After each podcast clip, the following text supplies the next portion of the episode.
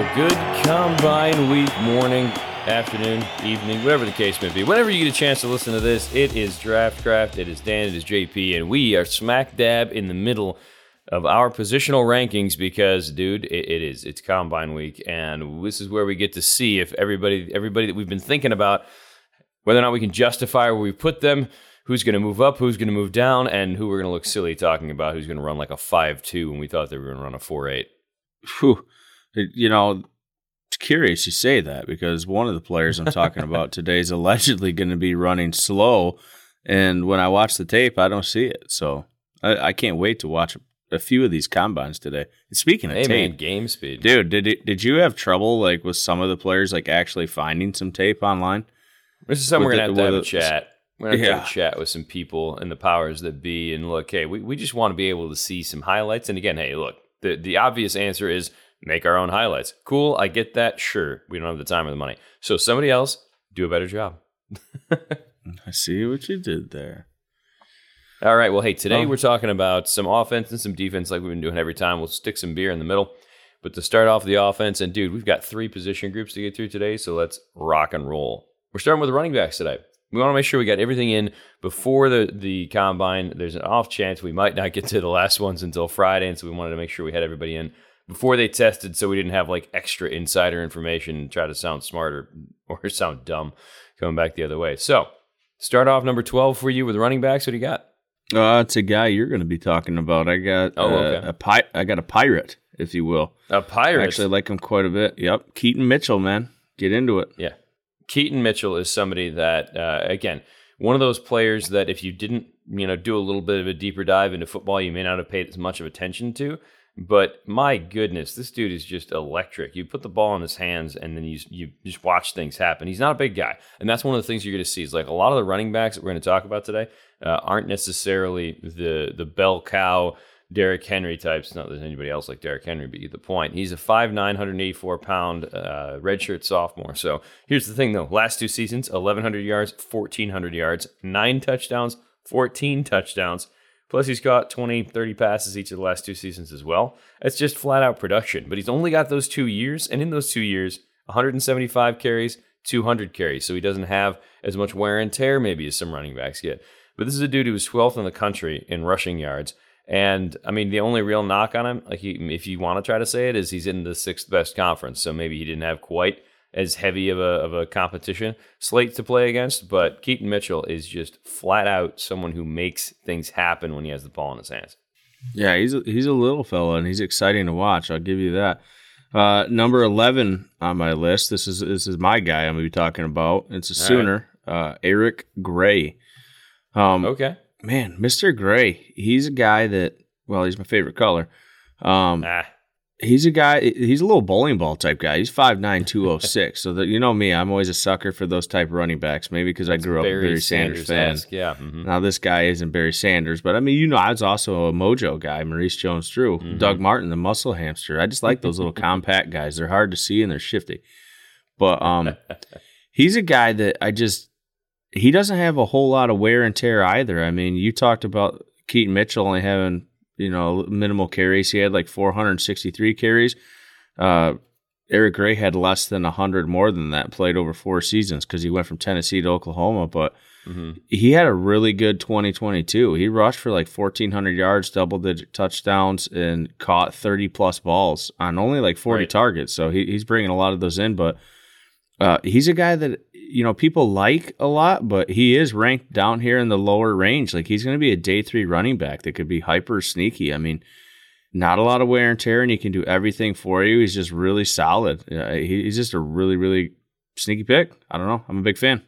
Right, and that's the thing we're seeing now. Uh, the last couple seasons, there's been a guy that somehow made it into the fourth, fifth, sixth round that ends up being a starting running back, and you know that was uh, Pierce last year for Houston, and who knows who's going to grab uh, grab uh, Gray this time around. And that's really where it gets interesting is uh, who gets who picks these guys. Some teams pick a player, and you're like, why did you pick that guy? You've already got five of those. You know, and then there's other times where it's like that's that's the perfect fit. And I don't understand why some teams do what seems like a perfect fit to the rest of us and why others stockpile certain positions. It's just it, it's a bit bonkers. Who's next on your list? Uh, it's another guy that I'm going to be talking about. This time, All it's a green. It's a green wave.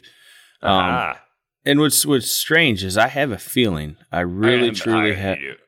yeah, I have a feeling he's going to be a guy that I'm moving up. Like mm-hmm. I had him much higher, and then I felt like I was disrespecting a couple other players, maybe even based on size. I was like, man, I feel like I'm just dinging these guys because mm-hmm. they're a little small. But I don't know. It's not like Tyjae Spears is a huge guy. I mean, he's under 200 yeah. pounds too. He's like 5'10, 190. But I don't know. I, th- I think he's going to go up. Let's just say that. But Tyjae Spears, I can't wait to watch his combine. I'm not going to get into his numbers yet. he I, he could be a guy that's like when I watch his tape, like his change of direction and his ability, like like a three cone drill. Right, dude. I, he might be one of the best guys there. Like I don't. He's very yeah. good. Mm-hmm. He's very shifty. But just get into his numbers. He ran for almost 1,600 yards at like seven yards a, a pop. 19 touchdowns, got it done in the air with north of 20 receptions. Mm-hmm. Just all around a really, really good player. Um, I, I don't know. He's just fun to watch. I wish he could put on a little bit more weight. His missed tackles are all right with like 63, but his yards after contact, even at 190, he's got over a thousand yards after contact. Mm-hmm. Good that, player. He's he's, he's he's he's gonna move. Uh, I mean, just to I guess to put it in perspective, just from what we've talked about so far, I talked about how I liked Eric Gray, and he was a little bit bigger. His yards after mm-hmm. contact mm-hmm. around seven hundred. Right. Um, yeah, and uh, Keaton Mitchell. What do you what do you think his yards after contact is? Let me look that up. I, th- I think I had billion. something up. Get out of there. He, he, he might be. I, I don't have his right here handy, but right, sure. Uh, no, I got it right here. I had a note on it. He's about seven hundred too. So you're talking about Tyjae Spears like three hundred plus yards more after contact. I'd be curious to see how that goes as we look through some of these running backs. But he's a really good player. Right. I probably have him low. He's going to end up moving up. I'll just call that out right now. As he should. And uh, who's the next guy on your list? Then let's see who else I'm putting ahead of you. The next three are all going to be your guys, but this Uh-oh. is kind of where you get into those small, shifty running backs that I felt like I was disrespecting. Despite okay. being small, this guy's name is Tank. He's a tiger. Tank the Tiger. Tank, Tank see, Bigsby. Tank the Tiger. Man, it's a shame he's not going to be a Tiger. Uh, most likely, he might be, but he's probably not going to be a Tiger at the next level. I was saying it's like that's such a that's a good little thing. We get him doing some uh, some Frosted Flakes ads and stuff like that, man. He, right. he should have done that. The NIL stuff. That was a missed opportunity for Tank Bigsby. And of course, Bigsby from Auburn, 900 yards last year, had almost 1,100 yards the year before. Of course, he had like, you know, 50 fewer carries this year. So he still averaged five and a half. 10 touchdowns each of the last two seasons, 21 catches, 30 catches. So another one of those guys that is kind of in that same ballpark of uh, solid production, not necessarily – otherworldly, but definitely shown three years in a row now that he can do at least 800 yards rushing, 6, 4.9, 5.4. And again, he's listed at six foot two thirteen, so he's not he's not that small for a running back. But uh, again, we all we, we've seen guys get listed at six foot that are really five nine and a half or whatever, you know. So that's why combine week is important. I mean, and again, that's why even uh, talk like during DeMaurice Smith and people talking about getting rid of the combine is like you still need to have proper evaluations. However you want to do it, we still need to be able to see like a guy stand on a scale. We need to see a guy have um, the measuring tape out. Look, I always think I'm taller than I am. Then I go to the doctor and it's like, oh, well, that's that's a sobering realization. Thanks for that. Appreciate it.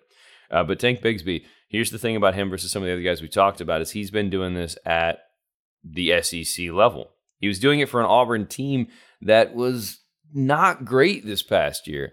And so the fact that he was able to do that on a team that didn't really blow teams away, I mean that's pretty solid production for a guy that wasn't uh, wasn't necessarily having the, the best offensive line in the world either. Yeah, I'm with you there. These next two guys are the main two guys I was alluding to about being small. But let's start with an Aggie, De'Von Achane, the little lightning bolt. He is small. He's small, but he's fast. He's super fast. Is he going to run the fastest forty at all the run at all running backs? There's a good Maybe. chance. I mean, Mitchell's supposed to be posting right around a four three ish, something like that. And so when you look at how some of these guys have got their track background and stuff like that, I mean, he's the dude ran a a ten point one four in uh, that was actually a legal 10.14 not was it wasn't a wind dated one uh, in the 100 so if you're running 110.1 there's a decent chance you're going to be blazing the 40 and you know, a four three. definitely in that ballpark. And and again, he's another one of those guys that if you had something resembling height on this dude, it'd be a different story. Uh, he's still going to be somebody who I believe gets drafted. Uh, again, I think I still have him a little higher than you do. Uh, we may have our running backs flip flopped a little bit, but he's uh, again out there at uh, Texas A&M and another team that didn't have a great year. They were only five and seven, but boy, did this dude produce 1,100 yards on only 196 carries, which means five and a half a pop because he's able to to break them for 60 yards you know the last couple seasons. But again, still not a ton of wear and tear. 196 carries, 130 year before. Uh, he averaged 70 yards last year, and he still caught 36 balls this year. So again, 11 total touchdowns, 10 touchdowns last year. So two really solid years of production. But he's listed at 5'9", 185. So he might be 5'9", he might be 185, but he is not a large individual. And that does give you a little bit of pause as an every down back at the NFL. He's definitely one of those guys that you're going to see used in the passing game, brought in here and there when he does different things. It's just it's it's a again a scheme, a fit, a role that you need to find for somebody. But because of what he's shown from a speed standpoint, you can do things with him. You can throw him on a jet sweep. You can do different things to get the ball in his hands, and you need to put the ball in hands of guys like this that are that fast at the next level. You know who's not five nine? Who's not you? Wild, I am. I'm north of five nine. Right. But uh, Wildcats, Deuce Vaughn. Deuce Vaughn, my uh, number seven. If they, listed him at five nine, I would say that's just a pile of shenanigans. And uh, I've got Deuce Vaughn sitting at seven as well, so at least we agree on one player. Uh, and again, here's the thing about Deuce Vaughn: super electric. Like people were literally making a comp of him and Darren Sproles.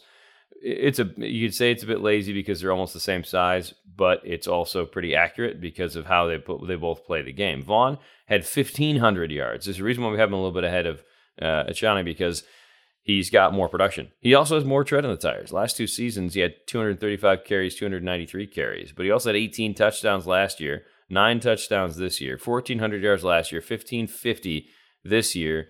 And he also caught 49 and 42 passes. So you listen to all that and you're like, why isn't this the top running back? He's 5'6, 176. He is He's a short individual. He's a stocky individual, but he is a short man.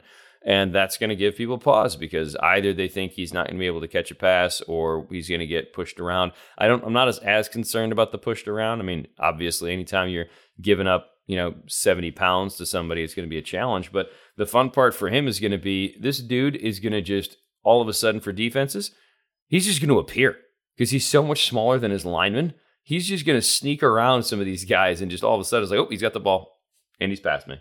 That's going to happen this season. So Deuce Vaughn, uh, very solid player. Size is the question, but still going to be somebody who probably gets drafted in the first, I would say, four rounds, most likely, just because he's that dynamic when you put the ball in his hands.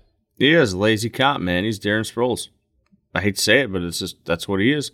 But it's also not uh, a bad comp to have. nope. Number six, I got a Panther here, and this is one of my guys. I got Israel Abanikanda. It's a guy I talked nice. about throughout the year. You mm-hmm. like him more than me, huh? So a here's the thing. Bit. You you talked about the wear and tear. Well, let's let's go back even further than that. You talked about uh, De'Von Achane, right? Being able to just break the runs open. Right. He, he had what, like 18 yards of 15 more on a, 18 runs of 15 more yards Right. Abanikanda has 19, so he's right there with him. There you, you talked about the wear and tear. Uh, uh, Deuce Vaughn having like 650 carries in college. Israel Abanikanda's only got 390. So all I'm there getting at is there's a not there's not a lot of wear and tear on a 5'11", 215 running back. Because I mean, his freshman year he only had 28 carries. Sophomore year bumped mm-hmm. it up mm-hmm. to 123. But then he's a true junior in this past year, he only had 239 carries and he went for north of 1,400 yards, mm-hmm. 20 mm-hmm. touchdowns, and still got involved oh. in the passing game with with 12 grabs. The previous year he had 24, but either way, we know he, he can catch the ball. But mm-hmm. I mean, all I'm saying is uber productive, very solid size, not a lot of wear and tear, can break away those 15 plus yard runs. I like this guy a lot, and I think we both probably have him higher than. Mm-hmm than than most. I mean, geez, when you go, it's kind of interesting. I think I checked on PFF. Well, I think they gave him almost like a 90 grade, but they have him ranked as like the 164th player. I will take him there all day.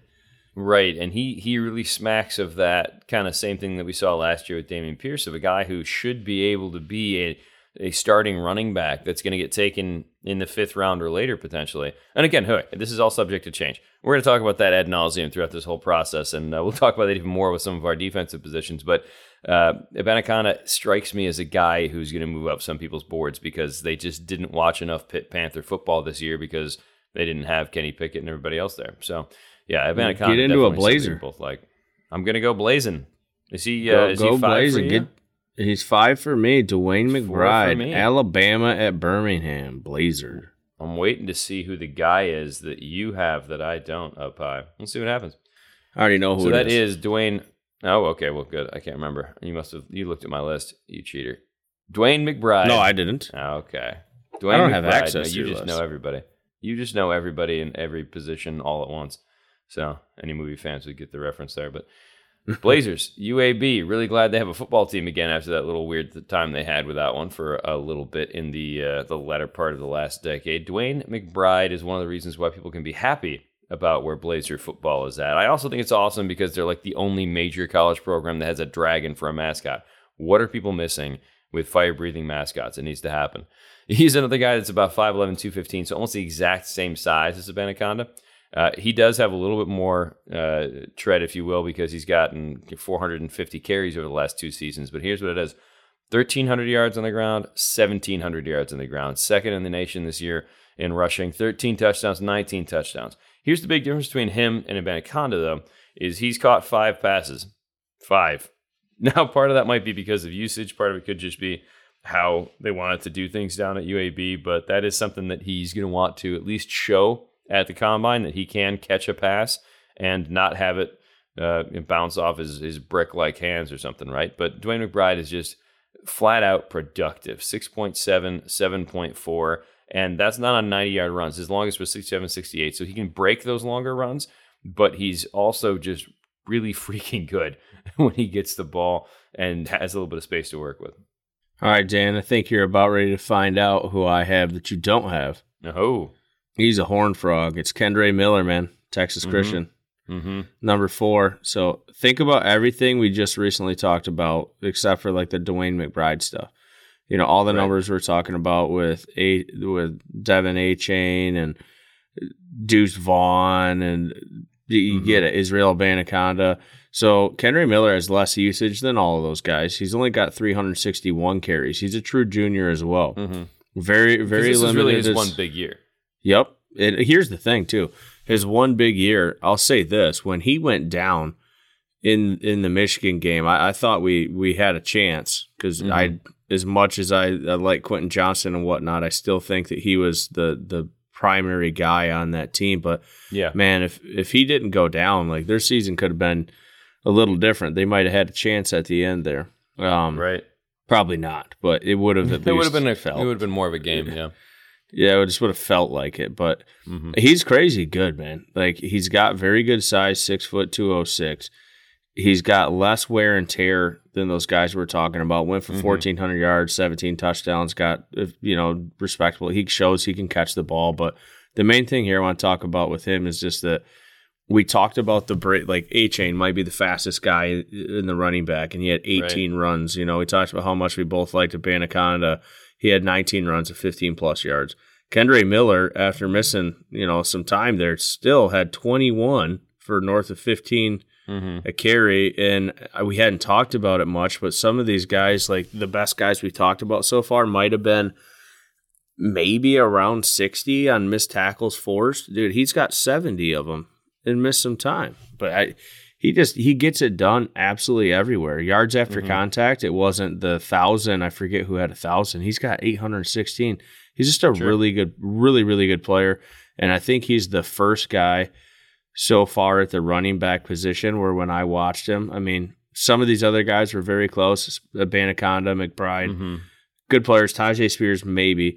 But Kendre Miller's the first one that at this point I'll hang my hat on and just say he looks different. He's got the eye Sure. test that the others, I wouldn't say that yet. Still Yeah, got to watch and- more, but And he will definitely really move good. up mine once we get a chance to see whether or not the knee thing that kept him out of the Correct. title game is a thing. And I don't think it is the way they talked about it. They didn't they didn't allude to it being a major injury, but that's that's the big question mark that I've got uh, with him there. Who's next on your list, bud? Number three, it's your guy. It's a Bruin. Oh, Zach well, Charbonnet. He's an ex Wolverine. He's Yep. a Wolverine slash Bruin. which is a Hail good to combination to have, right? I mean, hey, look, I get it. I get it, Zach. You wanted to get out of the Michigan winter.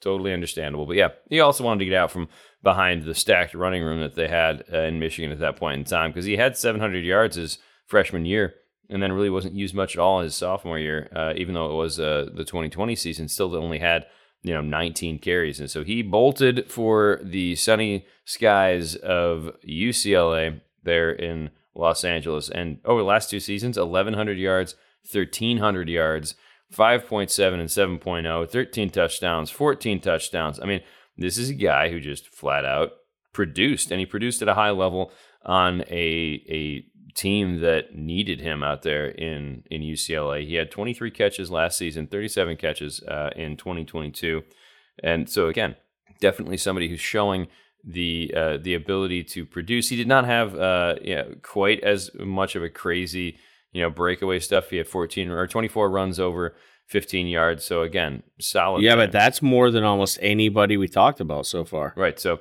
he does have some of that ability to escape. Uh, I don't know how much of that was because of uh, you know what he did versus what was opened for him. But again, this is a guy who had an 89 and a 91 his last two seasons on Pro Football Focus, and he's been he was the fourth running back on that list. And we've talked about uh, one of the other ones, another one's coming back to Michigan, and then the other guy we're probably both have at the top of our list. So this is putting him at third on my list, I feel fine with that. And and a team is going to take him second, third round. They're going to be able to plug him in on day one and say, "Go, do your thing. You're going to be fine." Yeah, I agree. Also, he's not a small man. I forgot to No. mention that too. I mean, he's he's a 6'1", 220 kind of boy who's in that mold of big enough to hammer you, but small enough to still run around. Yeah, he's he's the biggest guy, and he's got a chance of maybe moving up too. Him and Kendre Miller both have a chance of moving up a bit because Yeah. my second guy here's the one that I have kind of arbitrarily here at two. I think he's deserving of it. The rest of the Mhm. world slam dunks him here, but I I don't I don't know just yet. He looks Sure. very good, but I'll just get into it. He's, it's Jahmyr Gibbs. Everybody should know that. He's a Georgia Tech transfer to Alabama, 5'11", 200. Um, not a lot of wear and tear. Not he never even got over a thousand yards, but when he was involved in the run game, very effective. Heavily involved in the pass game of forty four receptions this past year at Alabama. Mhm. His only year at Alabama, Right. We had 36. but and not a lot of yeah, touchdowns. 36 at Georgia Tech Yeah. last year. Yeah. Yeah, he, he can he can get involved in every level of the game, and he's even allegedly going to run in the four threes. Um, so you, everything I'm saying sounds really good, but you know when I look at it and compare some of these other things, I don't think he would have had anywhere near like the running grade that some of the, a couple of the guys we've already talked about would have. I mean, missed tackles. I mean, you know, I talked about Kendre Miller having like 70 of them, right? Jahmyr Right. Gibbs has got 38. Not granted, the SEC versus the Big 12 the the carries of 15 plus yards he's only got 15 yards after contact 500 i get it he didn't touch the ball as much so he didn't have as many opportunities so i'm kind of thinking trying to keep my mindset there but Right. i guess all i'm saying is there there's an opportunity for miller and charbonnet both to move above this guy we'll see what happens and how they look and at the combine, maybe even at pro days. Mhm. I got to go watch more tape. They're all very, all four of these guys we're talking about at the top are all very good running backs. One Sure. significantly more than the others, but you get it. But now let's Right. just get into it. Let's just talk about. let's- Actually, I just wanted to add to it when we talk about like where guys rank in their rushing grades, uh, offensive grades, whatever. Pro Football Focus, uh, looking at those numbers again, just to give us something to quantify. Charbonnet had a 91. He was sixth in the country uh, for all running backs, not just uh, guys who are going to be Mhm. draftable. Uh, Dwayne McBride had a 94. He was third. Jahmyr Gibbs had an 82, and he was 60th. see, and that backs up kind of what I'm thinking. On the rare occasion that you and Pro Football Did I agree with PFF there? You did, but at the same time, an 82 isn't Oh, bad. no. It's just not. It's just no, not it's not. You know who had number Oh, one? I- the number one uh, grade in the country, though, right? The guy that I'm getting ready to talk about. No, he was number two. Blake Corum's still number one. Ah, hell to the. All right, so number one running back here, uh, Bijan Robinson. Bijan, what? He probably had high mid 95, 96, 97, somewhere in there. He was 95, yeah. Okay. And I know we so, wanted to throughout the year. We wanted to like knock him down a bit just because it felt like everybody had him tops. We're trying to find holes in the game, but dude, go for it. So, yeah, I mean, I I covered Texas and I said like, hey, I'm expecting more. I'm expecting more. Like, I mean, I know there are a couple games in there, but I guess I never really got the vibe that he just truly like took a game over per se. But mm-hmm. man, you watch, you just watch the tape on him. Like when you're talking about eye test, this how low he can get to the ground and his cuts mm-hmm. and how quick and shifty he is. He's just hundred percent different than everybody else in here. The notes that I have here outside of his stats, which I will touch on, but we were talking about yards after contact. He, he's he's almost at 1,100 yards after contact. When you're talking about carries of 15 plus yards, he's north of 20 carries over 15 plus yards. But here's the mm-hmm. crazy one. I don't know all the numbers that we rattled off for missed mm-hmm. tackles mm-hmm. forced, but I think the most we talked about was I think Kendre Miller at like 70, right? Right. Bijan Robinson's got over 100, man. yeah, when you think about the fact just, that he's, he's he's forced over 100 missed tackles on 250 carries, that's a good ratio. Yeah, and he went for almost 1600 yards rushing, 18 touchdowns, 19 receptions. I mean, he can do everything and I guess mm-hmm. what I'm getting at is he's just like – I, I guess I what I'm leaning towards is maybe he's just like extremely consistent. sure, but I I don't know if I I think it was just because there's so much hype on him, mm-hmm. like going into the year, that I I think I was just trying to critique him a little harder along the way. But I mean, mm-hmm. If you look at it, I mean he really only had like three games where he just was just like boom took it over, maybe four, but one of them was against Texas San Antonio. Okay, mm-hmm. expected. One Kansas State. Okay, I'm listening. The other one Kansas, kind of sort of expected. And Baylor, he had a solid game. Sure. But it was it's just uber consistency. You know what I mean? And I felt like the teams that they were supposed to beat up on, they did. Right. Well, and one of the things, uh, one of the reasons why you see that is like you look at the highlight tapes, everyone has these crazy long runs. He only had two runs of more than 40 yards, which isn't a big deal but it's just it's noting that he was he was consistent. He ripped off some 20 yarders here and there, but he didn't necessarily rip off the 75 yard touchdown, you know, house calls or whatever. And that's not a bad thing because I would take a 20 yard run out of a running back. You know, it's like he's mm-hmm. he's again he's sneakily consistent. I still don't know that he's going to be a first round draft pick. He probably will be because some team will. Take oh, he's chance, going to just, be. He's going to go in the, the top year. half of the first round, I think. Oh, okay. Top half is bold.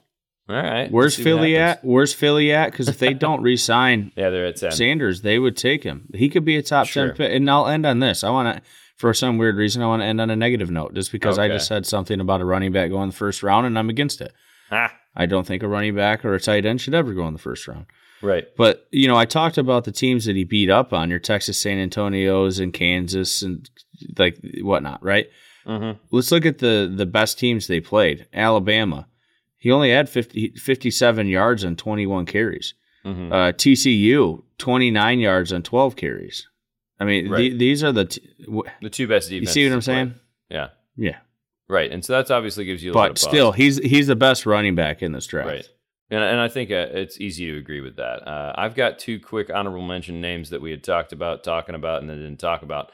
Uh, but one is from Georgia, and that's Kenny McIntosh, and that's a guy that uh, showed out at the Senior Bowl. He's definitely a a player that has an opportunity to make some noise when you get to the combine and see kind of what he can do because he's a 6'1", 210 kind of guy. And then the other one is uh, a player from Northwestern, and there's basically been two bright spots in Northwestern this year. We're going to talk about Peter Skoronski later, but Evan Hull, and the reason why is you know he only had a, a thousand yards last year, 900 yards this year, not only, but the dude caught 33 passes last year and 55 this year, and so at 5'11, 210, you can do a whole lot worse uh, at the little scat back types than Evan Hull. Anybody else you want to get on much, the running backs? You are much higher on Hull than me. No, the last thing I'll say is because when we started running backs, I, I said there was a guy that I wanted. I was couldn't wait to watch the 40 on, and that's Bijan. I can't. I'm not okay. buying that he's running in the four seven, four eight range. I'm just not buying it. Fair. Yeah, that's gonna. be All right, let's get into beer talk. He's gonna run a five two. I think he's probably gonna run a, a four five. Oh, you went the other way with it. Okay, gotcha. I'm kidding. We know he's not going to be that slow, but yeah. and and if he runs a four or five, that locks him in to first round, no problem. If he doesn't, then eh, yeah, sure, some people are gonna have some questions. But and that's the thing too. Guys always have their combine, and then they've got their other run that they do at their pro day. So if he doesn't do great at the combine, he'll still probably have one more crack at something to show people that that was a bit of an anomaly. But yeah, he definitely, if he runs in the four or five, he's good to go. So the beer topic for today, well, it's the same beer topic we've been having for all of this because you got on. Uh, I don't know if you were using some uh, supplementation yourself when you came up with this idea, but it's like let's compare beers to players and player styles and player types. So you've got you know the uh, the defense and between mm-hmm. D line and linebackers, you got some archetypes and some beers to talk about. All right, we'll start with me here, I guess. Let's let's go I'm going to do a D lineman first. I'm going to talk about my guy, Calijah Kancey. Aha. So, Calijah Kancey, man, everybody gets on him for his size. You know, he's he's like maybe six foot and maybe 285. I don't know. We'll see. That's why I can't wait for the Star and Combine to get here. Right. So, all I'm alluding to is he's not the biggest D lineman. But here's the thing, man. He plays like a mammoth. So what I'm going to do is I'm going to talk about a beer from the state of Pennsylvania that's called Mammoth. Because that's how he plays. So this is a, an Imperial IPA, mm-hmm. and I have not had it. I just love to try it. Because here's the thing, Dan. You know, like one of my like two favorite fruits of all time, is oranges, and I'm starting right. to really, really like like these hazy, citrusy IPAs. As but it's should. just a double IPA that's made like it says with intense mandarin orange, and then also hints of pineapple and mango. Okay. I'm all in on that. Yeah. That sounds brilliant. So, and again, on my side of things, talking about the running backs, you've got, and, and I'm going to give you three archetypes right away, but the, you've got the the guy who's just like the the sledgehammer, right? You got the the Derrick Henry types that are just going to hammer away at you. You've got the the little you know Deuce Vaughns that are these scatbacky types that are going to bounce all over the place, and then there's there's sort of the the guy like Christian McCaffrey. Is he a running back or is he a wide receiver? Or is he whatever? And uh, I mean that's Evan Hull, but not at the same level as uh, as Christian McCaffrey certainly. But the first beer that I want to talk about kind of goes in that sledgehammer category because you're not necessarily going to notice until it happens. And this is a beer that I'm going to freely admit you're not going to find anywhere but Michigan and parts of Michigan, namely northern Michigan, namely at Beards Brewing. And Beards is somebody that I've shouted out on multiple occasions and so Beards has got what they call tree blood. The reason why I want to talk about this as that sledgehammer is because this is a beer that's uh, always over like 11%, but it doesn't taste like it because it's a porter, not a stout, but they brew it. And what's fun about that, and apparently your pup agrees with me, uh, but yep, what's fun about that, she always does, is they use it's called tree blood because they use the tree sap and, and sap itself is relatively thin. It's only when you you know boil it down into syrup that people get the, the idea thinking that it's really thick like maple syrup but they use sap instead of water to make this beer and it just tastes amazing. And so if you get the chance and it's a summer beer too so it's a summer porter that you need to get. If you get a chance to get up to brew uh, Beards Brewing up in Petoskey make it happen. I've had this one. It's very enjoyable. You were a little higher on it than me but it was enjoyable. Wow. Uh, yeah, the funny love. thing was is you you brought it and then we found a whole like display of it at a local did. farmers market, which was funny. Yep. All right, so for for my next one, I'm going to take it from D line to linebackers. Mm-hmm. And here's the thing: when you think about like American like coffee stouts, right? They're mm-hmm. always like packing a punch, and you get them in your your little goblets or snifter glasses. You always get the little small pours of them, right? Right. So I found an Onyx coffee stout that's only 5.3% alcohol. So it's going to pack that heavy coffee stout punch, but you can get mm-hmm. this in a tall glass. Oh, there There's go. not many coffee stouts that you can get in a tall glass. So when I'm mm-hmm. thinking tall, I'm thinking Drew Sanders here, man. Right. Yeah. Because mm-hmm. dude's like six five, and he packs a punch too. Look at all those sacks he got. so I'm talking about the Onyx Coffee Stout from Arkansas here and I, I don't know what else to say other than that. I mean, it's just your it's just your dark, fresh brewed coffee stout. You know, it's got all those heavy stout flavors that you want to try, but you can get it in a larger glass and not have to worry about it rather than just the little tiny baby pours and feel weird with that odd shaped glass in your hand that always makes me feel uncomfortable. You, you, don't like this. just give me a real glass. The tulips. I feel like I'm gonna drop it. Yeah, I feel like I'm gonna drop it. They always feel super thin. Feel like I'm gonna break it in my hand. Like, golly, give me a beer pint or something. Like, just and have it half full. Get it out of this cup for me, will you?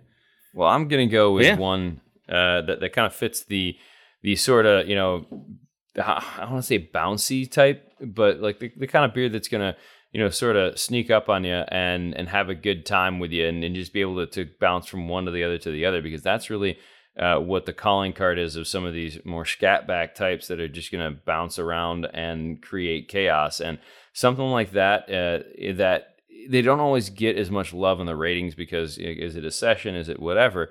Uh, but there's there's one that I found interesting from a a level of price and uh, and just style and a brewery that you have talked about ad nauseum uh, here and there when we talk about Texas breweries, and that's Jester King uh-huh. Brewery.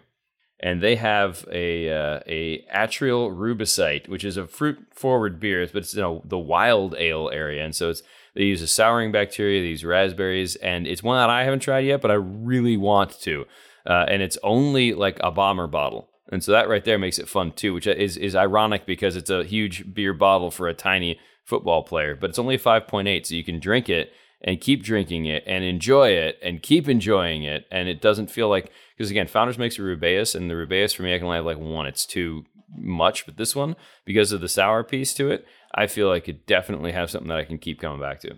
All right, Dan, my last my last guy here. I'm going to go back to linebacker again. All right. Well, of course you will. All right.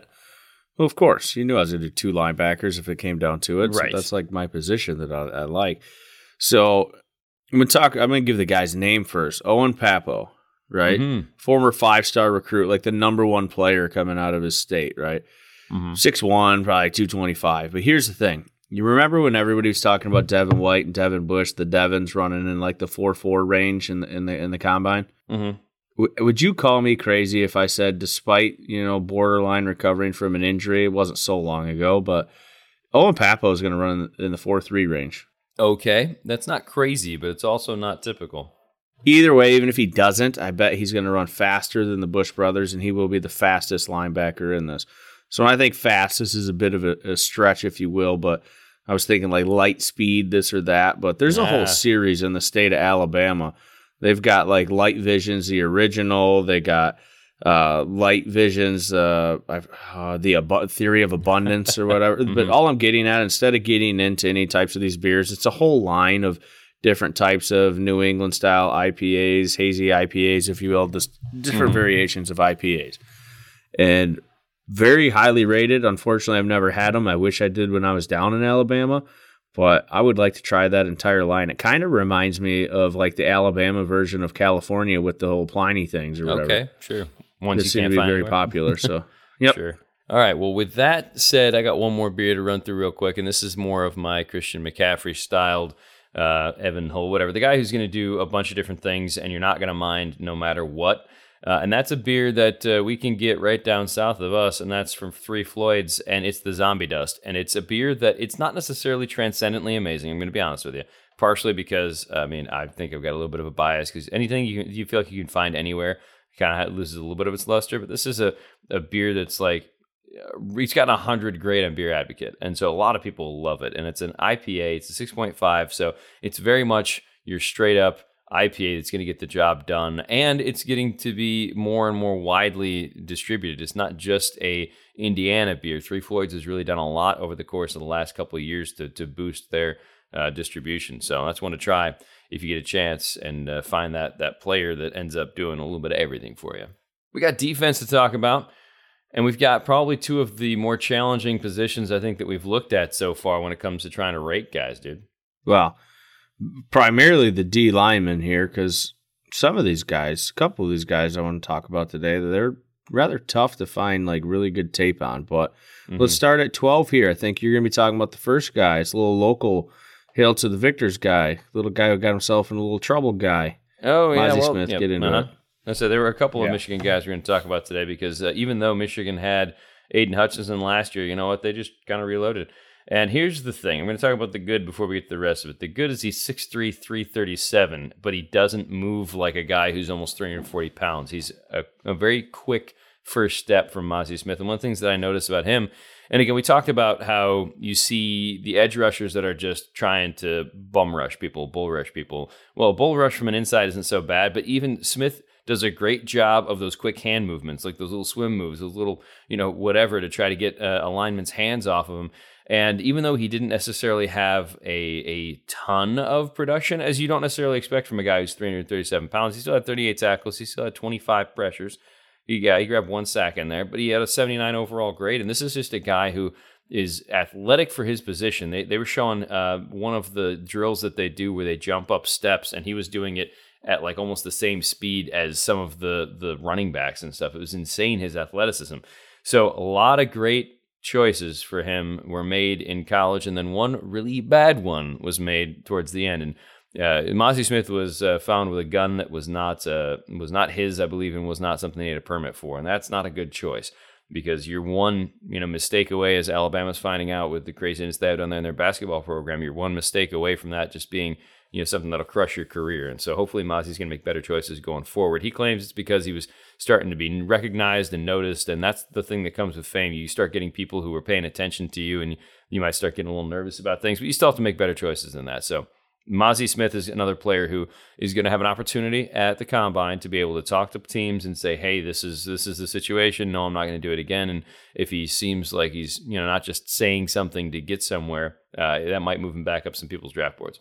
Dan, you're up again. Texas Longhorns, number 11 Oof. on my list. We got Moro Ojomo.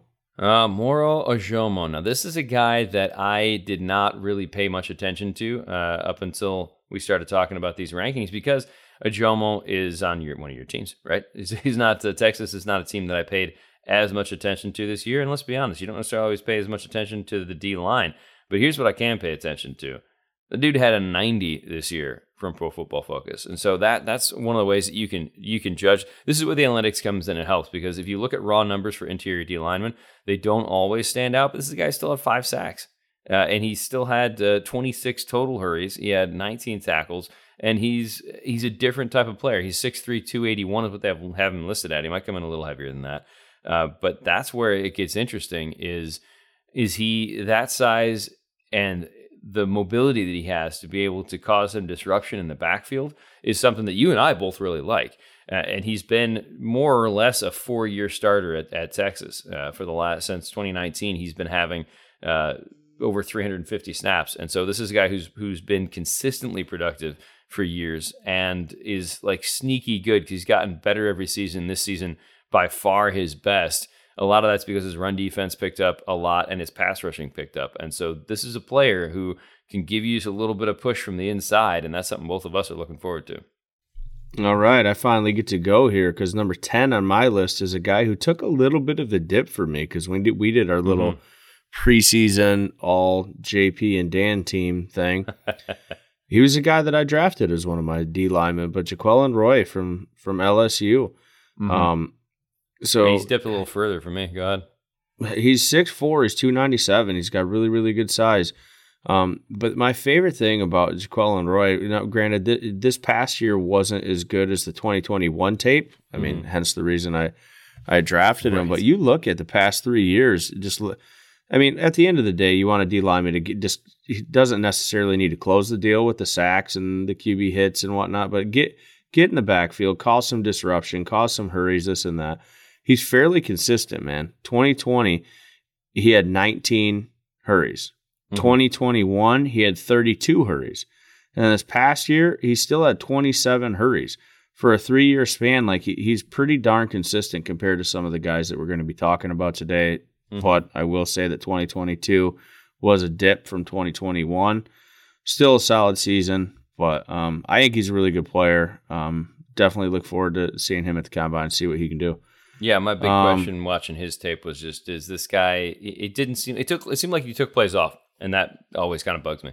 Yeah, and I think that's the reason that he dipped a little bit on my list because, like I said, mm-hmm. I mean, I was drafting him up there as one of my top guys before the the season began. But um, right. uh, number nine on my list was a guy who kind of surprised me. He was not on my radar. So be honest, I don't know if he was on your radar prior to the season, but he was not on mine at all. Mm-hmm. And that's Kobe Turner from Wake Forest, the Demon Deacons. Kind of glad I got to cover that team because I don't know that I would have known exactly sure.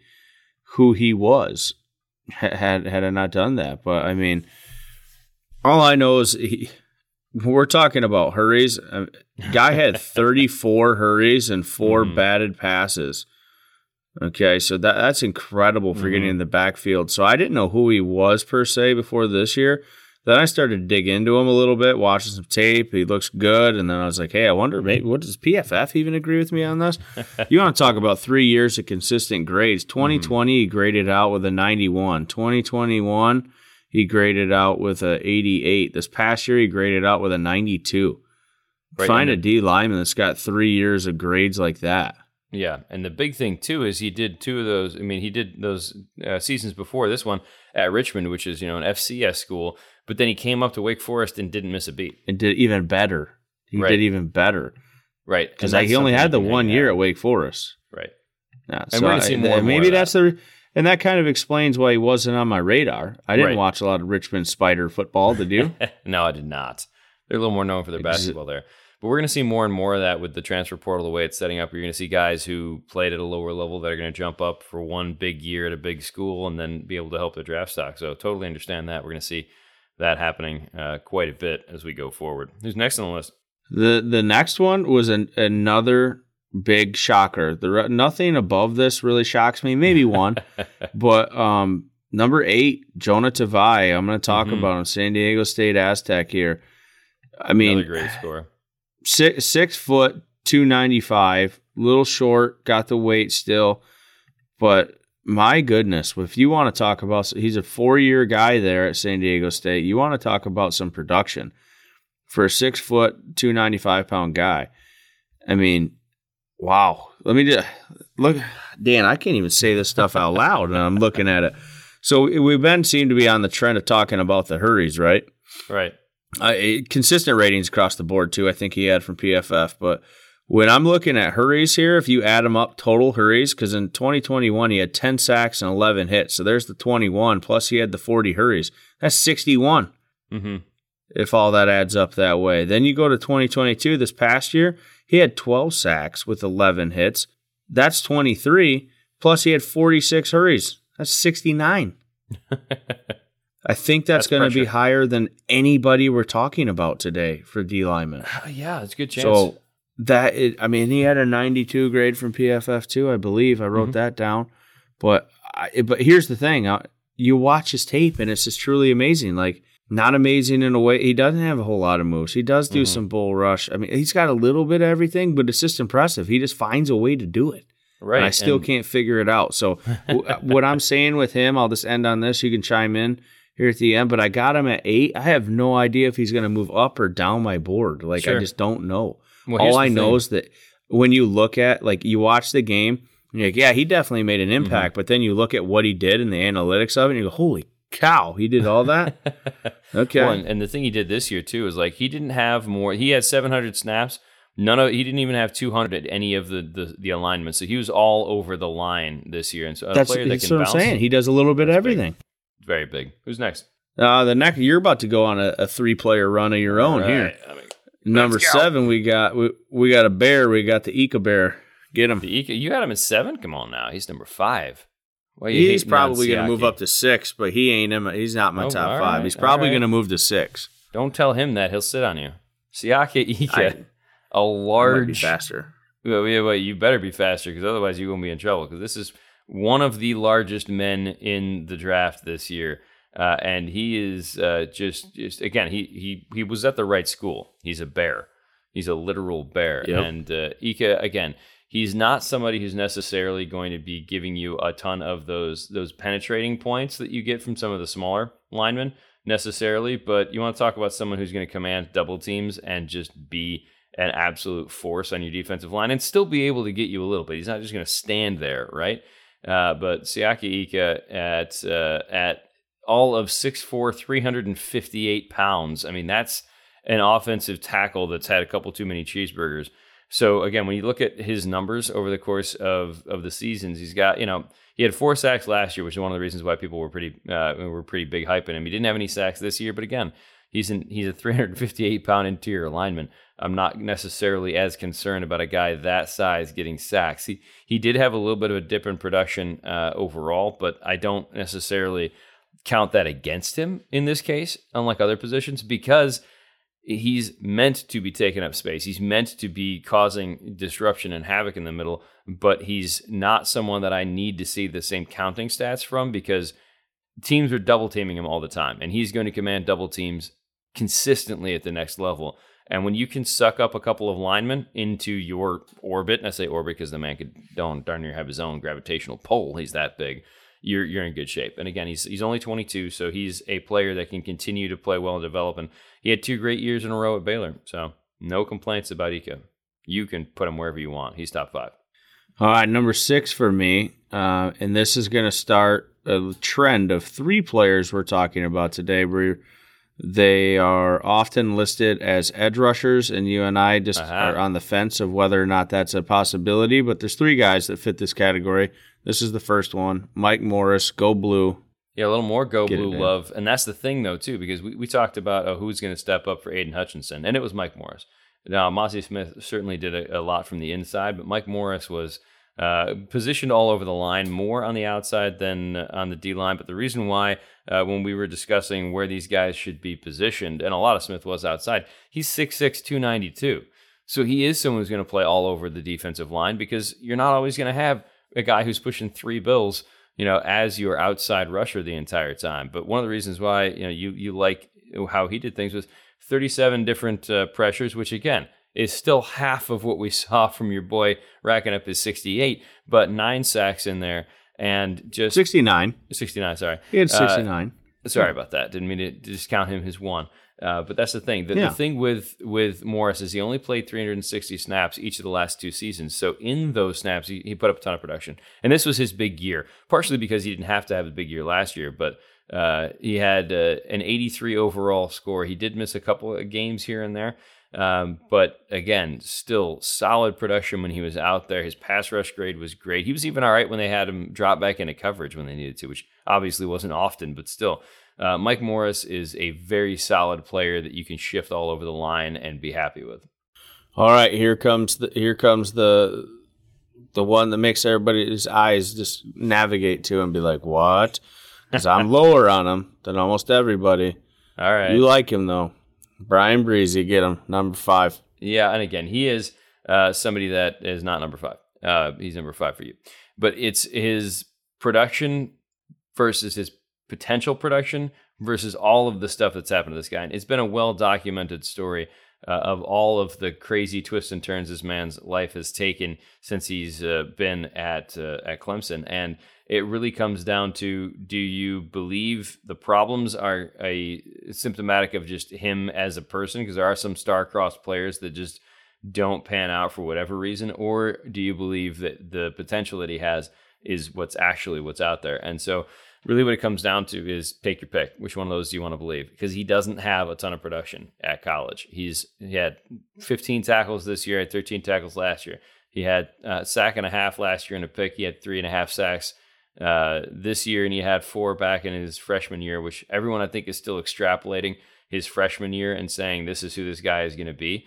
Uh, and that's where it gets interesting. Here's why, though. He's 6'5", he's 300, he still is only 21 years old and has a ton of potential to grow into. So he is the high ceiling guy of the uh, the defensive lineman, and that's why people are as high on him as they are. And I can see that. I see where people are coming from with that because as a player who who sits in the B gap and and does the the penetrating defensive tackle thing, he's doing it from a larger frame and he's doing it from a very athletic standpoint in, in, comparison to some of the guys we're talking about today. So that's really where all of that's coming from.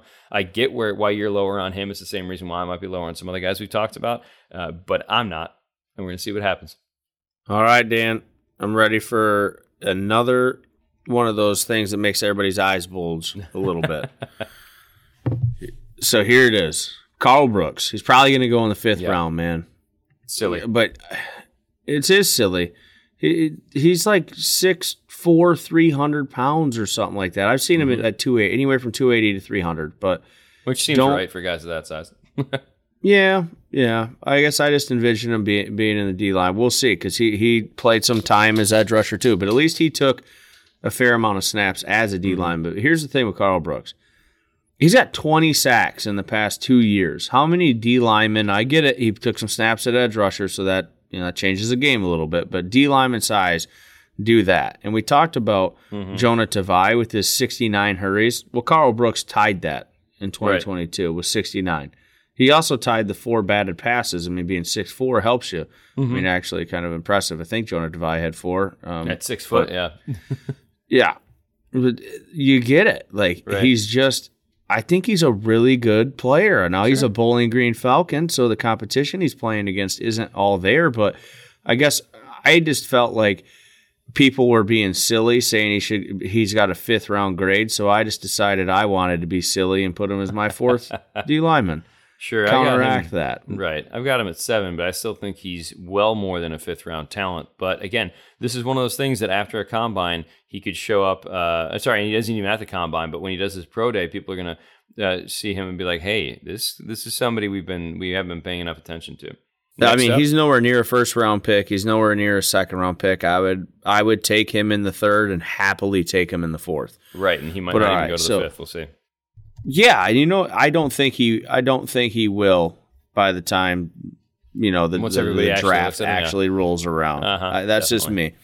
But all right, so the third and final guy that we're going to talk about that is an edge rusher guy that we just envision playing more of a D line role in the NFL because he again he's around the 290 pound range. Mm-hmm.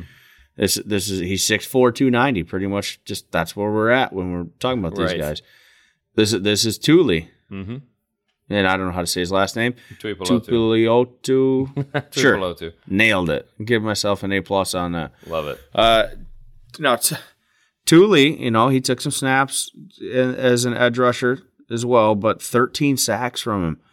13 sacks with six QB hits and 37 hurries. I don't know what exactly that adds up to, but probably like 56 with a couple batted passes. he's just a really good player, but he, he's the one of the guys where I watch him on tape and I start to get a little excited. I mean, he does seem to rely on that bull rush. He's got a couple moves here and there, but I just wanted to, you know, end with that bull rush.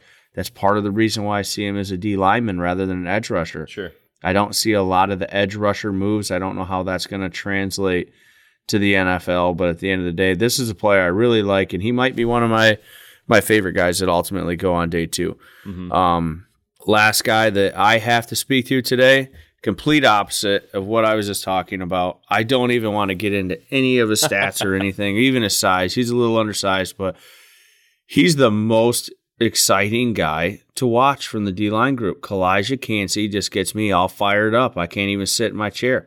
I'm jumping up and I'm. sc- I get the excitement from watching Calijah Kancey that most people get, like when they're watching, like like a Lamar Jackson or something. You know what I mean? Yeah. the, the this guy his he's so quick and his spins and his swim moves and that little hand punch that he does Mm-hmm. he's got a whole toolbox full of tools which i guess you need at his size because he's again he's only like a six foot or two Right. a little undersized six foot maybe like 280 285 i i personally i mean i have a second round grade on him but he's going to go in the first round and it's not a bad pick Right. It's not. I wouldn't be mad. I would not be mad if Detroit took him at 18. All I got to say is I don't want to cover too much on him. Anybody who's listening to this, just go to YouTube, Google Calijah Kancey highlights, and just watch like a three or four minutes of him, and you will be excited. Well, and anyone who's drafting ahead of Detroit, don't watch any of that tape.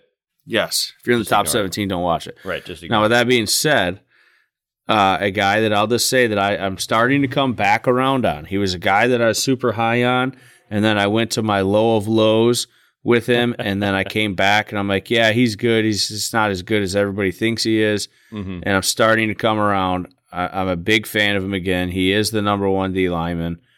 Uh, Jalen Carter, get it, Dan. All right, Jalen Carter. Hey, the first off, in fact, anytime a D lineman's wearing the number 88, you know they're being a bit bold, right? And so he's Hey, a guy, Alan Page. Right, exactly. But there's not many of them.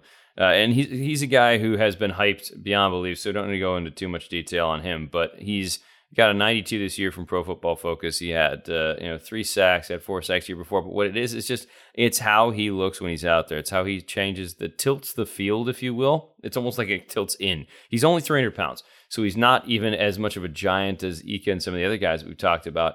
But it's just what he does in those 300 pounds. He picks guys up off the ground, picks up a quarterback, and just drags him around like he's a he's a doll. I mean, this which he is, might get some flags for in Yeah, the right. NFL, It- but I like it. Yeah, you got to be a little more careful at that level with some of that stuff because they, you know, quarterbacks are porcelain up there. But uh, but that's the thing. It's like he's going to test incredibly well at the combine.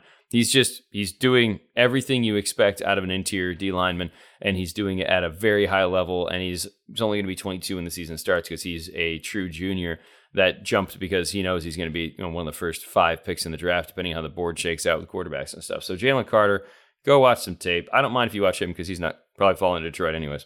Correct. All right, let's shift it over to my favorite position. And for the sake of not making people listen to an hour and a half long podcast, I'm sad. I'm gonna. We, we should probably go through these ones a little quicker. We left them for the end for a reason. All right, linebackers. Yeah, because you wanted to make me sad. exactly. Go All right, ahead. I'm gonna start at number twelve. Number twelve is all me. All right. And here's the thing. This is a quick take. I really like this guy. I don't know how he's gonna work out in the NFL. Ooh. Carlton Martial, Mhm. five foot nine, two hundred ten pound linebacker. That doesn't make sense. Sounds like a running back. but here's what I'll say about Carlton Martial: four straight years of basically averaging 125 tackles, and he's had six interceptions in those four years too. Mhm. Like absolute stat sheet stuffer. That's Sure. hard to say. I had to slow down. I had to pause and like say it in my head before I said it out loud because I knew I Mhm. would have messed it up. But just, dude, but five nine two ten. Right. I don't know. This is just going to be a fun guy to see what happens at the combine. Maybe he ends up just being like your special teams warrior. Maybe he comes in shocks everybody. I mean, if I remember correctly, like Sam Mills was only like five nine two and Mm-hmm. had a heck of a career out, and I think he weighed a lot more than two ten. Right. We'll see. Uh, but man, I, just a really He's a really big one. fan of him. Yeah. Right. So number eleven on my list against my guy, uh, Drake Thomas. All right. North Carolina State, six foot, 238, 240 pound range. About a Uh, linebacker. Drake Thomas, yeah. Drake Thomas, two straight years of averaging 100 tackles. He's he's he's a junior in this year. He's coming out. Now, I think he's actually probably a redshirt junior because I think he had that extra COVID year or whatever, but Right. you get it. Uh, but he's a linebacker who's getting 100 tackles a season. He's also had three picks in those two years. He's also basically averaging uh, six to seven sacks in those two years for tackles for loss. I mean, he's in the teens, like uh, what, like 19 tackles for loss or whatever this past year. Drake Thomas is a stat sheet stuffer as well. I mean, he he's playing really really good, but you know, we'll see. He's a guy that I seem to be a little higher on than the rest of the nation. PFF did give him an 80 for the past couple years in a row. Like I said, he's got Sure. two years of solid tape. And, Uh, he could he could be a guy that I, I feel like he's going to be one of those guys that just gets the game and understands the game of football. Mm-hmm. And you get him on a whiteboard or something, and you get him in the rooms meeting the coaches, and he might be a guy that sneaks up on our on our well may, maybe on our list. We'll see, but I think the Right. rest of the nation might catch on to him, move him up a little bit. But all right, the next two are on you. Uh, we're going to start with one of your guys. That was one of my teams. We had a bit of a rivalry on the same team with linebackers, if you will. But get into some bumper pool. And honestly, you know what? Here's the thing about Bumper Pool. His name is amazing. And you start with that. And that's the thing. Is like when you when you have players that just seem like they're going to be fun guys to to watch. I'm already I'm in. You know that, that it doesn't take a lot to get me intrigued by somebody. And so when you have a name like Bumper Pool, I'm going to be paying attention. And I'm going to be honest with you, he's not as good as Drew Sanders, but he's also still pretty darn good. Now he's a little bit older. He's 23 right now, but he's 6'2", 232.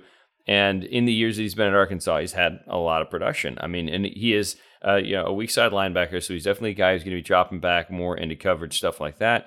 Uh, but he still had you know 15 hurries this year. He had 56 tackles this year after 91 last year, and so he's shown that he can get out there and produce at a solid level. He had a little bit of a drop off this year. Uh, he was a little more of a box linebacker this year, and that's part of the reason why he wasn't uh, wasn't bouncing around quite as much out there. Uh, but again, overall, just a guy who competes, and he's he's an eye test guy for me. If someone was like, okay, he gets it, he figures it out. No, he's he's 23, so he'd better figure it out by now. He's been a four year, uh, more or less starter at Arkansas, and uh, he's been getting better pretty much every year. He had a little bit of a dip with the coverage grade this year, but everything else has been solid for him. So at 6'2", 232, a later round linebacker, you're to be all right with Bumper Pool. Plus, you're to sell a bunch of jerseys. It's an awesome name. Number nine on my list. It's another guy you got to talk about. One of the guys I covered over the season too, but DeMarvion Overshown, Texas Longhorns. And this is a guy that I think personally you have him where you have him because uh, you know you look at him and you say, okay, this dude looks like a linebacker. He's 6'4", 224, which means he's got a little space to put on his frame. His numbers uh, were atrocious last year. I'm going to be honest with you. He was like a 44 from Pro Football Focus last year, but rebounded this year with a 71 had 23 overall pressures that he put out there, but 67 tackles. So uh, as an inside linebacker, you, maybe you want to see some more tackles potentially, but uh, but again, guy who will get in the box, he will get down there, and he can physically match up with running backs out of the backfield, with a lot of tight ends out of the backfield too. Uh, and so that's that's one of the reasons why I think people are really intrigued by him is because he has that ability to match up. It's not going to be can you hope to get a hand out there? He's going to be running, you know, stride for stride with some of the some of the the players that uh, they look for linebackers to be able to cover right now. All right, number eight on my list of uh, this, I'm just going to call it out right now. This is going to be an unfair take on my behalf. okay, I'm going to be disrespectful in a way because Daiyan Henley is a player that I like quite a bit, and I talked about him quite a bit as I covered the Washington State Cougars. Right. All right. I mean, he played solid. I mean, he he's averaging 100 tackles the past few years. Got five picks in the past, or two years. The past two years, he had averaged 100 tackles. He's had five picks in the past two years. Mm-hmm. Didn't have as many sacks or tackles for loss as some of the other guys that we talked about uh, today, especially like a, a Drake Thomas, if you will. But here's the thing, man. Like, I saw that when I looked at PFF, he's suddenly become their number one linebacker he can absolutely he's going to be a very good linebacker. He's 6'1", 220, but this is a guy who's in his sixth year, partially because he started at Nevada, went to Washington State, also played wide receiver, went to DB, became a linebacker. He's all over the place. Right. I mean, he's only been playing linebacker for three years, and one year was a shortened year in 2020. Mm-hmm. So he doesn't have a lot of tape at linebacker, and he's a sixth year player he play he's very good. He's worth being drafted, but I just I don't understand how you could have him be linebacker yeah. one. Not I don't close. see that at all. No, but, and it, it is weird sometimes. Uh, the teams just get in their head certain things. I think sometimes guys forget that the players aren't the age you think they are, and so this is a dude who's been around for a minute. So yeah, that's definitely a question mark. Who's up next? Uh, you got a three player run. You better ah, warm warm back. up warm up here. Uh, and you got uh, some players I like quite a bit. Uh, one of my sneaky picks here. Get with the green wave. Dorian Williams. Dorian number seven. Williams is an absolute man. 6'2", 230. And he's a younger guy. He's only uh, 21 right now. He's going to be 22 when the season starts. But 849 snaps this year, dude. This man has been a, a three-year starter for Tulane. Had an 83 this year. 87 was coverage grade. Had uh, six sacks. Had 22 total pressures. 97 tackles. This is a middle linebacker. This is a guy who's mm-hmm. about the size you want for middle linebacker. He played his entire season pretty much in the box. Still got uh, a couple of picks, broke up a few passes, didn't really give up any big. He gave one, I think, big uh, big pass of like 40 yards, something like that. But this is a consistently solid player that probably because he played for Tulane, even though he had a good season, not everybody's paying as much attention to. And because he he doesn't stand out, he's not six four, he's not six five, he's not five nine. He's very much exactly what you expect out of a linebacker. And I think that might actually work against him a little bit until people get to see him at the combine or at uh, the pro day. I'm a huge fan of Dorian Williams. I can't wait to see him. Number six on my list. This is another one of those things that might shock some folks, and you probably greatly disagree with it. So I'll okay. I'll say his name and then I'll say why I have him here. Mm-hmm. But number six, I have Trenton Simpson from Clemson. Well, I got him at five, so I don't greatly. Okay, all right. I won't say anything then. I'll just let you go into it then. If we're that close, I didn't think we'd be that close. Well, because here's what it is: a lot of people have him as the top linebacker coming out, and here's the thing: Trenton Simpson is athletic. He is. You watch him, and you're like, "Ooh, I see." You know, he's 6'3", 230, so again, right in that linebacker size. But what it is is is it doesn't translate as much as you'd think it would onto tape because you expect a guy that people talk about like that to either have a ton of sacks or a ton of tackles or some crazy coverage numbers or whatever. He doesn't. He's not bad, but he's not amazing. He's got a 73 last year. Everything I wanted to say. So exactly. And he's got 68 this year. 16 uh, pressures this year from 31 last year, and maybe they went a little away from him, but uh, 52 tackles, 51 tackles. Here's what it was. He had a pretty solid year last year, and anytime somebody has a solid year, because he had seven sacks last year, they're thinking, okay, this dude's going to make the leap. He's going to be this amazing player as in after one more year, and he just had the same year. So again, not bad, but not the number one uh, linebacker off the board. He's just he's a solid player that people are going to be happy with. That's going to get overdrafted, and so as long as he doesn't crumble under the weight of expectation, he'll be all right. But yeah, he's he's great, but he's not amazing. Is what it is. I agree 100%. Number five on my list, another guy that's almost a similar take. He just had a season that was absolutely stellar that I can't seem to get out of my mind, but still, because of how bad last year, number five, Noah Sewell, Oregon Ducks, get it. Yeah, we did a little flip flop here. I didn't want you to have to talk about him because of how emotional you get. Here's the thing about Sewell. He is 6'2 as well as some of the other guys we talked about, but he's listed at 253. So he's a thicker young man, and he's a younger guy. He's only not even quite 21 yet. And so that's one of the areas where you can sit back and say, okay, well, maybe, maybe it's okay that he didn't have as good of a year because – he can grow into that whatever. But but again he had he's he's been consistent. Three straight years 70 71 71 so at a 71 that's not really a great number from pro football focus. You watch his tape and you see flashes. You see moments where he makes the right read moments where he he explodes with some athleticism. And then especially this year he went from 72 tackles this year to 40 this year. And part of it was because he didn't play as many snaps. He played he played like 250 fewer snaps. So some of that is you're not going to have as much production, which one of the reasons why his Pro Football Focus number is probably similar to what it was before. Uh, he did have a pick just like he did last year, but uh, it just overall felt like he wasn't. It felt like he wasn't trying as hard this year, and maybe that's because he didn't want to get hurt. Maybe it's because he thought things were going to come easy to him. But just overall, it felt like he didn't try as hard as he could have, and that's always something that concerns me. Yeah, just one thing I want to know about that 21 tape, though. I know PFF's got their own weird way of crediting tackles and this and that, right. but if you go almost anywhere else, the 2021 tape, Sewell was credited with 114 tackles in well, the Pac-12 for Oregon. So, yeah, just the 2021 tape's really good, but we're done with him. You can take a break now, Dan, until you maybe Whew. get to your honorable mention you want to okay. get. You want to get in because I got four straight players here. Number four, um, my these are this is my list, and Dan just kind of chimes in and says what his rankings are as go we go. Ahead. But hey, number four, Owen Pappoe. This is the linebacker version of Bryan Bresee. Okay, sure. Well, I say that's highest ceiling imaginable, highest risk imaginable. um, I already talked about how I think Owen Pappoe could end up even running in in the four three range, man. And he's 6'1", 226. This, like mm-hmm. I said, he's the five star guy. He's like the number one player coming out of Alabama. Mm-hmm. But but here's the thing: as a sophomore, Pappoe had like nearly hundred tackles. And you know had tackles for loss, four sacks, got an interception, yada yada yada. Killed it as a sophomore. Right just absolutely on fire. Then in 2021, an ankle injury absolutely derailed that junior season. Mm-hmm. He only got in there for five games, not a lot of production at all. So mm-hmm. that he had the ankle injury, derailed it. So he comes back, and I don't even think that ankle was fully healed for the 2022 season, right? Because he he looked extremely explosive and fast still, but he didn't look like him what he's capable of but still got in there for nearly 100 tackles. It was almost a replica of his sophomore season. You know, a, a couple mm-hmm. sacks, got in there for a pick, just gets involved in all three levels of the defense. Really good linebacker, really good size, athleticism's off the charts.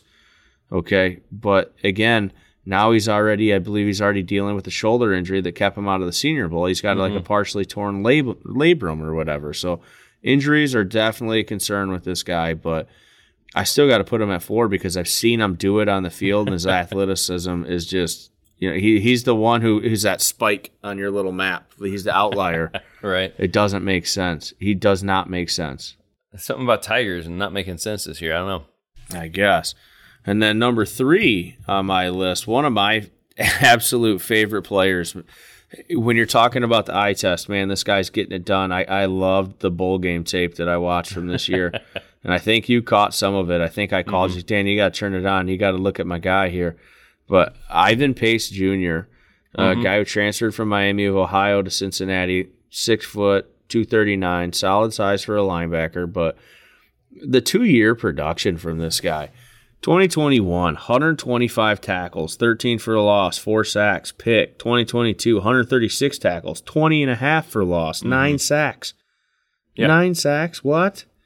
Mm-hmm. With 136 tackles and 9 sacks and 20 and a half for a loss, like hey, I'm going to try to pull this up cuz I didn't put this on my notes. I'm going to try to see live real quick. I'm going to waste some time. I want to see what PFF gave this guy. They gave him Well- a 93.2 You're getting grade for at PFF. 2022. Proud of you, bud. Because I, you know what, I can't use the PFF like website where that you use. I have to use the mock draft simulator where I No, click the show more button. There you go. It's easier. Sure. I don't use any other stuff. Their site's trash. Dude, I got Sorry, him at number PFF. two, man. I can't use it. I got him. Oh, good. I got him one ahead. And That here's, makes And here's why. Like I wasn't sure where to put him when I when I when I was first rating linebackers, and then I watched his tape. He just pops. Crazy. I mean, It's he's so good. He, he looks good. He's got the eye Right. test. If he was six three and two thirty Oh, five, he'd be jeez. the first linebacker off the board. No offense, to Drew Sanders, but he's just So good. He's so good, and he gets into p- position. He reads things so well, and that's exactly what you need in middle linebacker. So someone's gonna be very happy about grabbing him, probably, and I'm gonna guess the second or third round. He's got to be a day two pick or somebody's not doing their job. Just going to say that. But number two, this might surprise a lot of people if they've listened to this show. But number two for me, I got my guy, Drew Sanders. Oh, Okay. Yeah. Well, he's got the killer size 6'5, 230. mm-hmm. Okay. This is a former five star guy that went to Alabama and eventually transferred to Arkansas. Alabama, I don't know. He wasn't getting on the, uh, on, on the field there. He's they didn't play him much as a freshman. guy. Yeah, he's more of an Arkansas guy, but again, like this is a guy who hundred basically is you know he's got Ivan Pace like numbers, only he did it in the SEC, little less Mm-hmm. Tackles over, and yep, hundred and three tackles, like fourteen for a loss, nine and a half sacks, got in there for a pick again, five pass deflections. The guy gets involved in every level of the defense. He's got absolutely incredible size, Mm-hmm. a, a lot of the Leighton Vander Esch type style. You know, it's a lazy comp just because you're looking for the super tall linebacker. But admittedly, they all look the same because Leighton Vander Esch, they don't all look the same. I guess you got a six five linebacker. They kind of look the same. But Right. what I'm getting at is like their play style looked the same because Leighton Vander Esch was got a lot of sacks and was kind of wondered if he's going to be an edge rushing type guy because of the size he has or not. But Mm-hmm. he's a Mike linebacker and he's going to be very good. And he he probably should go maybe on day one. It's gonna be close. But if he's there on day two, I'd be ecstatic about that. But Right. all right, let's get the the- let's the hype. Jack Campbell, my number one linebacker. This guy has got the when you watch him on tape, and this is a former like tight end type guy. He, he mm-hmm. was a linebacker, then went to tight end, then went back to linebacker. But I'm not kidding you. And again, like I said, he's he's 6'5", 243 as well. So he's the mm-hmm. same height as Sanders. Got a little more weight than Sanders. Moves probably just as good, maybe if not better than Sanders. If you're talking about a guy who's just got the instincts, I don't know. This guy understands football. He's going to be a guy who just wows everybody. I would take him the first. He'd be my number one linebacker. He's got 140 tackles in 2021.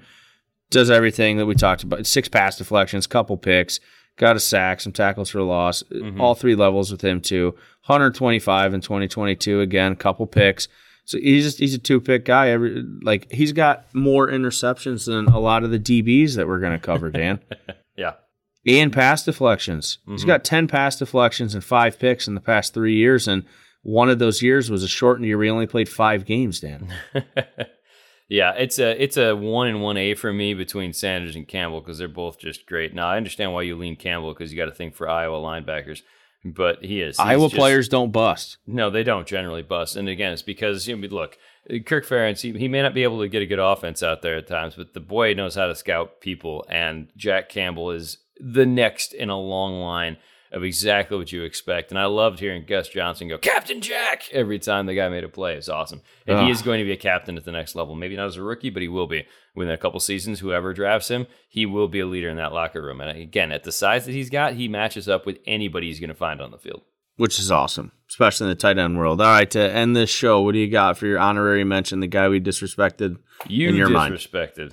You disrespected So I said, in your mind. Henry To'oTo'o. Now, again, I'm not going to say that he's As I, I got him at four right now. I realize that's probably a little bit high. Maybe I was just uh, a little bit enamored with the tape that I saw, but uh, and it might also be because I wasn't blown away with some of the other linebackers. This is a guy who played at Tennessee. He played at Alabama, and both places he went to, he put up you know some pretty solid numbers. And uh, he had 94 tackles this year. He had 111 last year.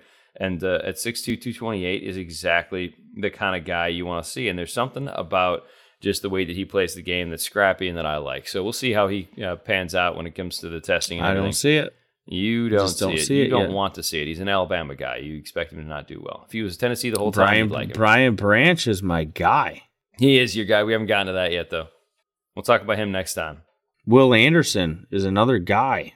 Yeah, well, you would like Will Anderson no matter who he played for. So Correct. That's all right. That's all I got today, Dan. And that got us through three different position groups. So thanks for hanging Oof. around a little extra with us. Uh, we got the last two to do O line and safeties. And again, those two might not make sense, but hey, we want to make sure we got everything in before they tested at the combine. So that'll do us for today. We'll come back with one more episode this week. Again, three this week because we got to get through everything before these guys start running around in shorts down there in Indianapolis. with draft draft.